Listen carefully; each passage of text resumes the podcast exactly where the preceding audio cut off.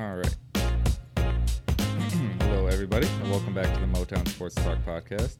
I'm your host, Jordan, and of course, I'm always joined by my co-host, Jimmy. How you doing today? Doing great. Thanks. Awesome. So, we got a few things to talk about today. The first thing I wanted to talk about was my recent article that I wrote last week for the Sideline Report. I discussed if that Kerryon Johnson and DeAndre Swift could possibly break the record set by Reggie Bush and Joique Bell back in 2013, and that was the first ever NFL duo to NFL teammates to set an NFL record for both having 500 receiving and 500 rushing in the same season.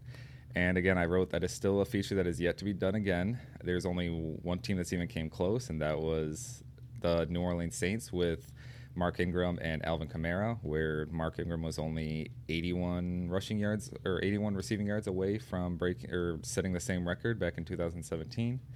So it's not easy to do. It's not like people are just doing it every year in the NFL. So, and again, I kind of gave my thoughts on what's going to happen, but I guess I wanted to get your thoughts. What do you think about that? Yeah, well, first of all, I love the article, and the reason is because we've suffered a lot as Lions fans, but it's really nice to be reminded of some amazing things that have happened in the past. And this is one thing that, if you look at the stats and the likelihood of this happening, it's really an amazing thing.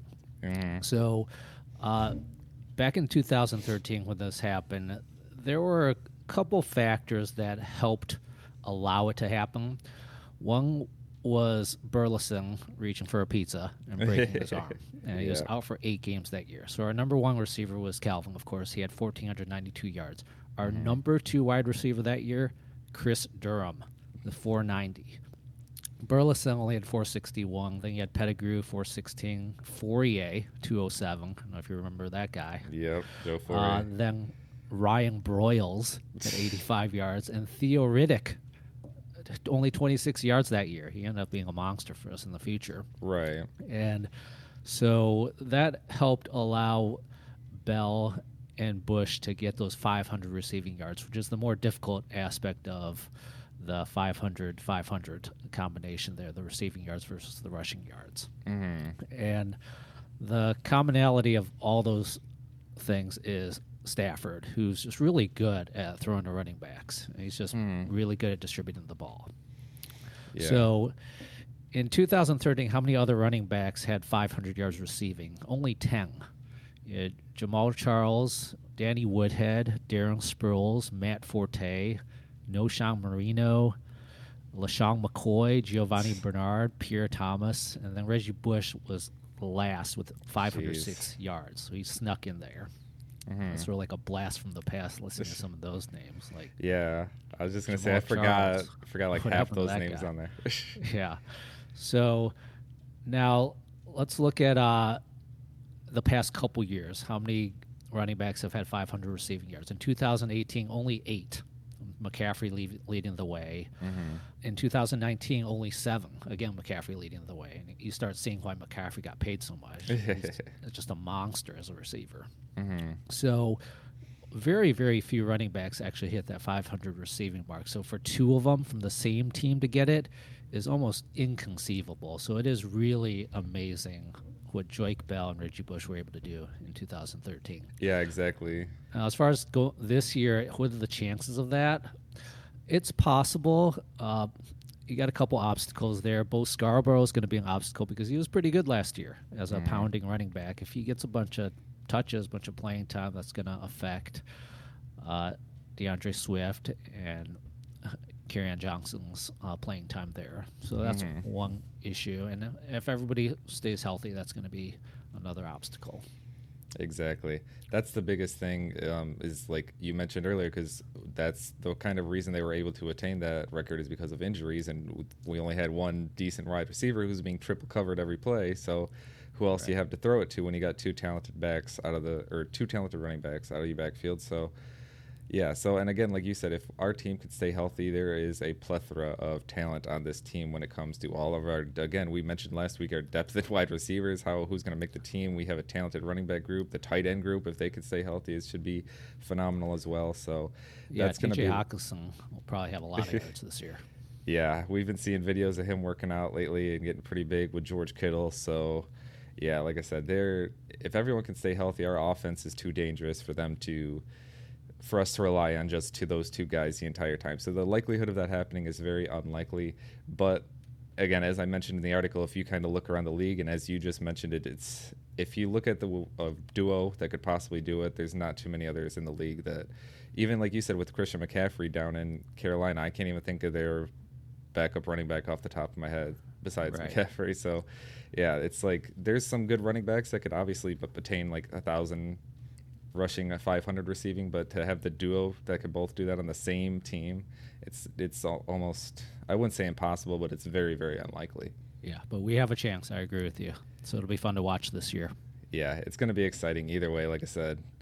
So we'll move on to our next topic, and that's, again, a little bit breaking news this week. And I can't believe it's taken this long, but Cam Newton has finally been signed, and that team being the New England Patriots, which honestly is not very shocking. When I got it, I was initially shocked, but then I thought, I'm like, it's kind of what I expected, especially when you see that they haven't drafted a quarterback. That was also shocking as well. And what's his name? Jared Stidham, I believe, is their current quarterback. Yeah, Stidham. Yep, I believe that's their current quarterback, and all he's played is ever preseason snaps. So it's going to be very interesting. And I know you had some comments about his injury history and kind of how that relates to the Lions. Yeah, so why has Cam Newton not been signed until now? Well, I think it's injuries, and teams know about the injuries, which is why they're just afraid to touch him. He only signed for about $7.5 million for 1 year as a maximum possible deal with the New England Patriots. That's the most he could make with all the bonuses and options he could get. Yeah. So he's had shoulder injuries in the past, and the main thing I want to talk about is the foot injury he had last year. He had a Lisfranc injury in 2019, surgery on it in December of last year. That's only a few months ago.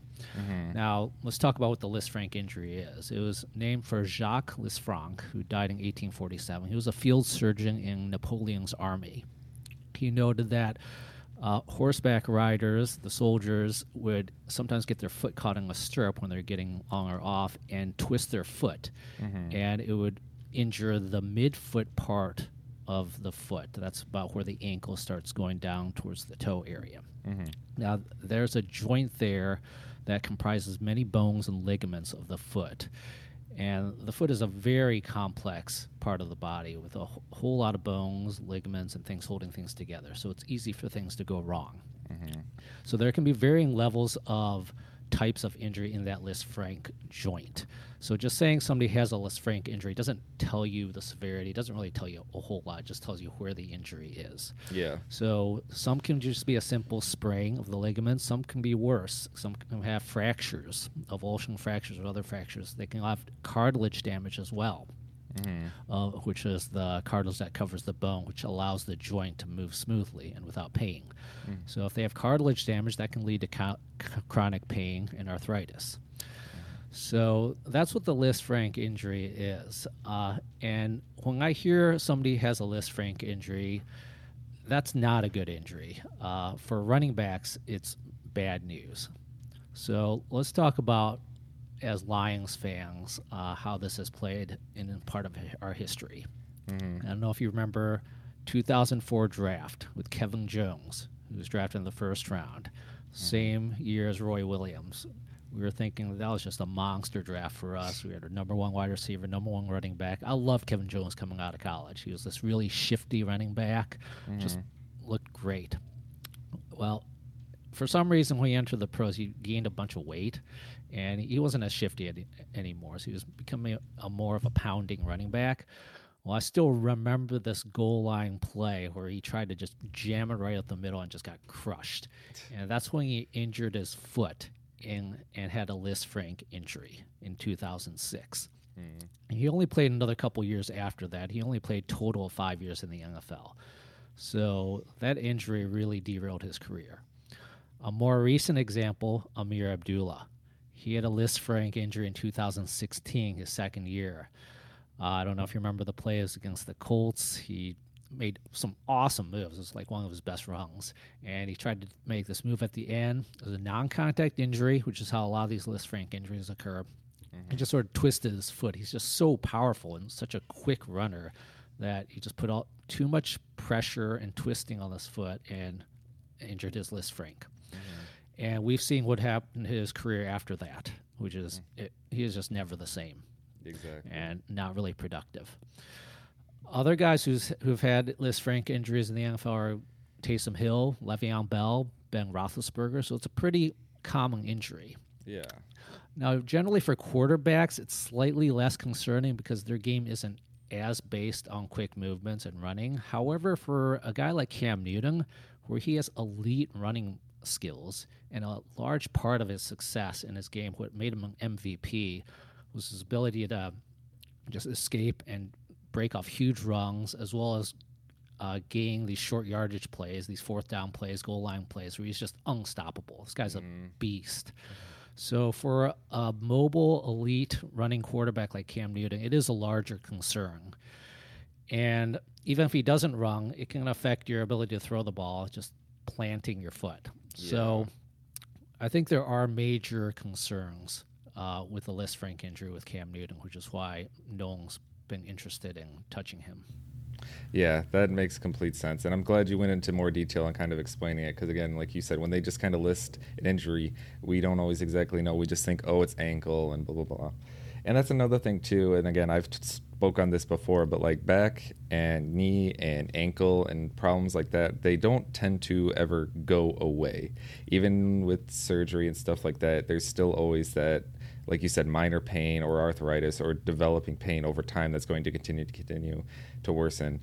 So those aren't easy injuries to manage. So some people also kind of claimed, especially with New England, that it might have been his personality that kind of kept him from being signed, with being, you know, being such a strong vocal person in the locker room. That would Bill Belichick want to bring in someone like that? But again, I'm not sure it had much to do with that. I think it was more injury related. Yeah, he is a quirky personality. He's a little bit more outgoing, a little bit different in some ways than other quarterbacks.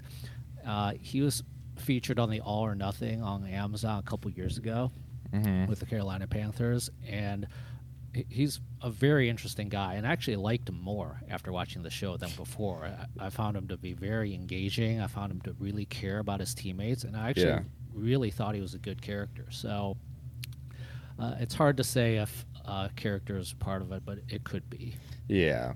Like I said, obviously when you look at teams like the Lions, who Matt Patricia pushed out all the vocal players in the locker room, so it wouldn't really make sense for like a team like the Lions to bring in Cam Newton. I know I don't ever think they were even thinking about it, but again, if you were looking at bringing someone like that in, I don't think that's the type of player that Patricia or Bob Quinn would want in their locker room. So it's different around the league, but again, I think just regardless in terms of him being signed to any team out of all 32, I think it was more injury-related than, again, personality-related. So yeah, I guess we'll move on from that, and the next topic we want to talk about is, we touched on it a little bit last week, but we know that after Martha Ford has stepped down, that her daughter Sheila Hamp is taking over, and she did a introductory press conference earlier in the week.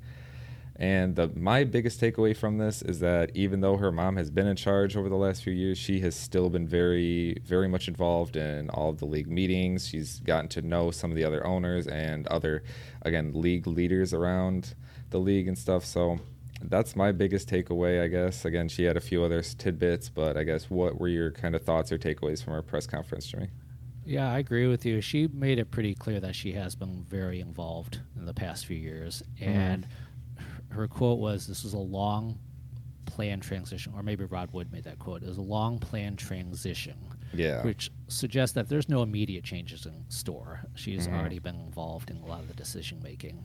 And she says it was, quote, "definitely a joint decision to retain Quinn and Patricia from last year." So she was involved in that decision as well. But one of my big takeaways is she seems very energetic, excited, really enthusiastic about being the owner. It's really nice to see. You can hear it in her voice. She's just sort of happy and excited about it. She's just getting her feet wet over the past few years, so she has some experience, and it sounds like she really feels like she needs to learn a little bit more. She mentioned that she wants to get to know the analytics team more. I was excited that she mentioned analytics because I love analytics, and I wish teams would use that a lot more than they do. But she didn't really go further and state that she really is actually interested in making that a bigger part of the team, though. I wish she would have said that. Right. So my big takeaway is that it was nice to hear from her, because I don't even remember hearing Martha Ford. I don't even know if she had a press conference back a few years ago. So it was nice hearing Sheila Hamp and the energy she brought to things. Yeah, I completely agree. And yeah, like you said, just the very enthusiasm she brings, and she seems like she's very motivated to work with the team. And that's another thing that she said in her interview, is that she's going to be very hands-on with the team and be very personal. And like you even said, she wants to get to know, she already obviously knows like Matt Patricia, Bob Quinn, but she said she wants to get to know the rest of the team and like the analytics and all the day in, day out workings of the team. And she wants to personally get to know a lot of them and how the team works from the inside out. So that's something I, again, thought was very interesting as well. And anybody who's worried about her selling it, you don't need to worry about it. She clearly is all in. When she was talking to the media, she knew everybody's name. She was saying hi like they were good buddies. So she's a very nice person, and she's very committed to the team and this area. So we're getting a good owner for the long run here. Exactly. And as we mentioned before, and she mentioned in her press conference, she grew up in Detroit, and she's been a Lions fan, going to games her entire life. So I don't ever see her selling the team or moving on or something like that. So but again, as far as the way or structure of the team or anything like that, I really, like you said, I don't think anything's going to change. This has been a planned transition for a while now. And yeah, so. Yeah, she did. The big question out of the press conference was, what is the status of Patricia and Quinn at the end of this year? How good do they need to be? That's sort of the big question on everybody's mind after that statement last year. Yeah. And I really get the sense that she likes Patricia and Quinn, and she was part of the decision-making and bringing those guys on, and she doesn't want to get rid of them. She had mentioned that one of the reasons other teams have success is because of consistency. Now, whether that's a chicken-egg situation, winning creates consistency or consistency creates wins, hard to say, but she likes consistency, and I think she wants Patricia and Quinn to stay, even if they don't necessarily have that good of a year. So that's the sense I get out of her press conference. Yeah. I've discussed this before. I can't remember if it was on here or if it was on Twitter with somebody, but yes, I've discussed this many times, and I kind of firmly believe, but even before this transition happened, that no matter what, unless we went 0-16 or 1-15, I really think that no matter what, even if we don't make the playoffs, that Bob Quinn and Matt Patricia will be back. As long as we show some type of improvement, and again, if we get to 6-7 wins, I really see them coming back no matter what, unless it's just a complete blowout year, which I don't see that happening. Right. Yeah, unless there's a mutiny of players or something just crazy like that. I agree. I think it'll be pretty easy for us to improve from 3-12-1, and you throw in the extra playoff team this year, as well as the whole COVID uncertainty, which is going to give coaches a little bit more rope and leeway. Right. Yeah, I'm not expecting them to get fired at the end of this year. Exactly. Yeah, it's going to be an interesting year for sure. So we'll just have to see. Hopefully we can make some improvement. And again, I guess we'll have to see what happens at the end of the year. So is there anything else you wanted to mention on Sheila Hamp? Or? Nope. All right. So we'll move on. And the last topic of the day, we just wanted to touch on the COVID-19 subject. I know, again, it's kind of coming back. It's kind of becoming more relevant again. There's been a lot of NFL players, NBA players. It looks like in the NBA, 16 out of the 302 NBA players were tested positive. I believe it was 5.3% of the entire league. And obviously in the NFL, I don't know the exact number, but there has been quite a few notable stars. Obviously, Ezekiel Elliott's tested positive recently. Von Miller tested positive about a month ago, 2 ago. Kareem Jackson from the Broncos is also tested positive. It's definitely coming back. And again, we're still not even sure if the NBA, this whole bubble, there's a lot of players talking about they're going to hold out and stuff. So as of right now, that's still planning on happening, but we're not 100% sure. We're going to have to wait and see. But again, this is just kind of putting, obviously, in jeopardy the NFL season. Also, they did cancel the Hall of Fame game. I'm not sure the exact date, but I know that was early August is when that was scheduled for, so that's already been canceled as well, which is just the first of probably many preseason games to be canceled, to be honest. So again, I'm just kind of rambling, so I guess, Jimmy, if you want to go ahead and give your thoughts kind of on how this might affect the NFL at all. Yeah, so your last point about the Hall of Fame being canceled, that was a pointless fifth preseason game for those teams anyway. I wish they wouldn't even play that game. It's really meaningless. Nobody even plays in that game. Right. So, as far as other preseason games possibly getting canceled, I think it's a good idea if they try not to cancel them. I know a lot of people are saying they're going to get canceled because they don't want to risk more positive tests, but if they want this season to go smoothly, I think you almost want to get those positive tests out of the way and get any kinks worked out before the regular season starts. So the NFL thinking might be to try to play these games, work through things, figure things out before sort of a test run for the regular season really starts and gets going. Because once the regular season starts, that is a consistent every week thing, and it'd be difficult to derail the season at that point. It would really screw things up. Now, as far as the NBA, the 5% positive test rate, I was really looking forward to this stat because you don't see this kind of statistic in the general population because you're not generally able to just randomly test groups of people to see how many are positive because of ethical issues and whatnot. So the 5% tracks very well with the positive rate across the country. So that was interesting to see. Now, a lot of people have talked about the increased positive cases across the country. That's been a big trending topic, the spike, so to say. Well, I just want people to understand that the increased positive cases by itself doesn't mean anything because it doesn't take into account how many people are getting tested, and it doesn't take into account the severity of symptoms of these positive tests. For example, in Washington State, where I am, the number of people being tested has about doubled since a month to 2 months ago. However, the percentage of positive tests still remains around 5%, and hospitalizations are also stable and not spiking. So, yes, the number of positive cases has increased, but that's probably due to just increased testing. So let's not get overly concerned about that just yet. That number by itself doesn't mean anything in isolation. You really have to look at the whole picture here. Yeah, that makes a lot of sense, too. Like you said, just because testing has been ramped up and numbers are going up doesn't necessarily mean. And then I know it doesn't really mean anything, but I know a lot of these people who have been testing positive have been either asymptomatic or very little to no symptoms as well. So that's another thing to take into effect. Like I believe Ezekiel Elliott said the same thing. The worst he had was maybe a little cough and a little shortness of breath, but it was nothing he thought was severe or anything like that. So... yeah, so it was interesting what Ezekiel Elliott tweeted after. He tweeted HIPAA right after it was released that he tested positive. So he was a little surprised that it got released and people found out about it. But that's a good sign to realize that a lot of people are positive and you just don't know about it. A lot of more players than we've heard about have tested positive. And because of the privacy issues, we just don't know about it.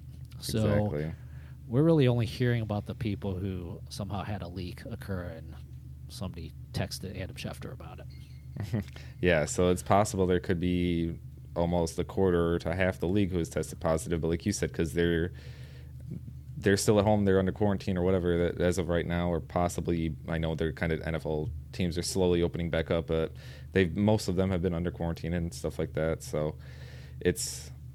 yeah, it's difficult to say, like you said, if they've all been getting tested or if they're just even not, it's not getting out there that they've been tested or it's positive or anything like that. Right. So what effect does this have on the upcoming season? It's really hard to say at this point. We still don't know so much about COVID and, frankly, infectious disease in general. So it's hard to know what these positive tests mean. Can you test positive more than once? I think definitely yes. So just because you test positive now doesn't necessarily mean you can't test positive later, but that doesn't necessarily mean it's anything serious either, because you might have some immunity that prevents any further exposure of the virus to cause any severe symptoms.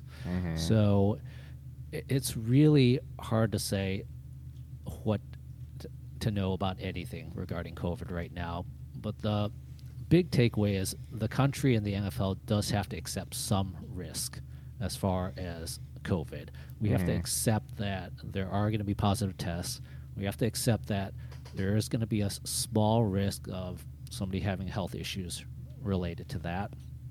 We're fortunate to this point that there's been no deaths or any severe issues with any active players. Mm-hmm. To me, that is really the nightmare scenario. If there was ever an active player that actually died, that I don't even know what would happen.